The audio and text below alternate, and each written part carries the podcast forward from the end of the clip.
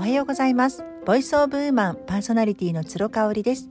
この番組はファッションのお悩みや女性のマインド解放軸とした明日がちょっと生きやすくなるそんな tips を紹介しております、えー、昨日までに対談会ですね3月分お送りしております。コンサルティングをされています山崎まみねさんをお迎えしての前編後編2回分がアーカイブでお聞きいただけますので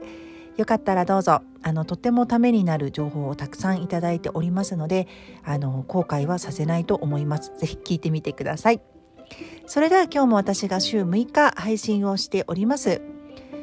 メールマガジンつろごろくの配信内容をさらに掘り下げてお届けします。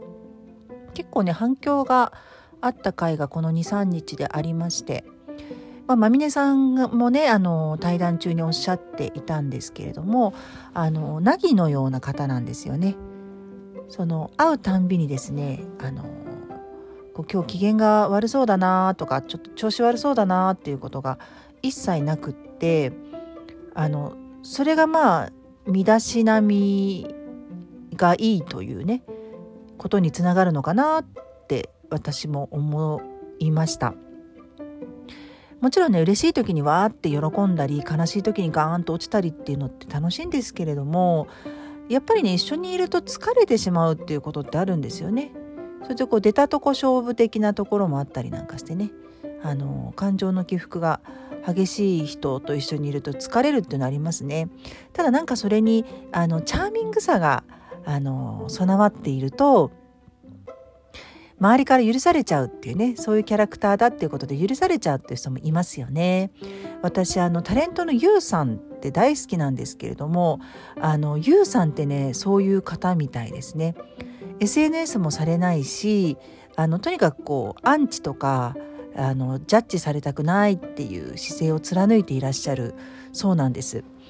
であのめぐみさんとね同じくタレントので女優のめぐみさんとの対談会が YouTube で流れててとっても私生活でも仲がいいらしいんですよ。めぐみさんの旦那さんのドラゴンアッシュのあのボーカルの方ねとあの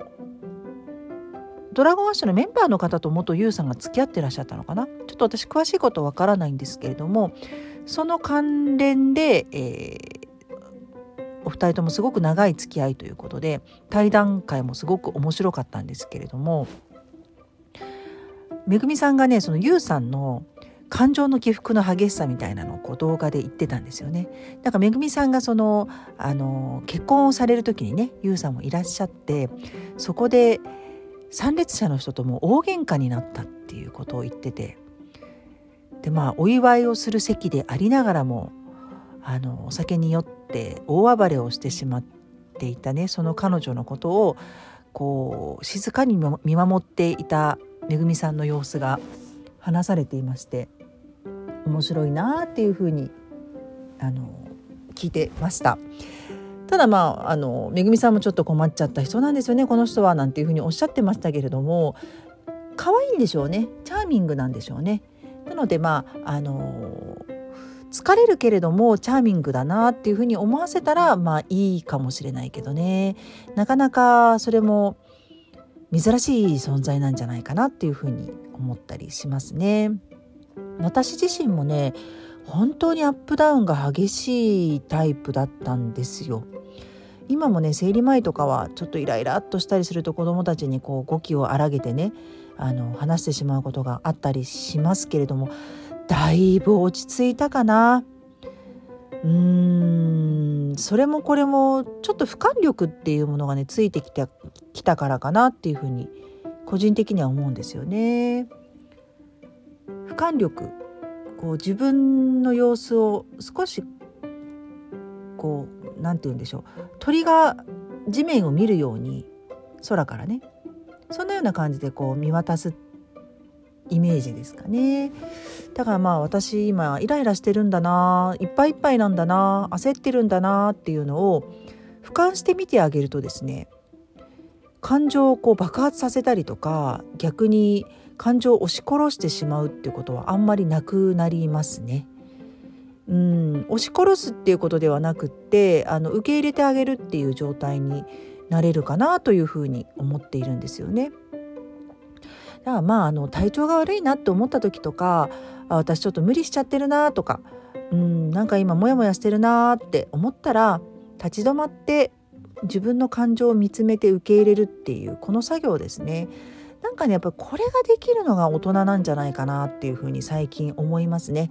勉強ができるとかキャリアがあるとかね仕事ができるとかっていうことよりかもこれがねできる人がね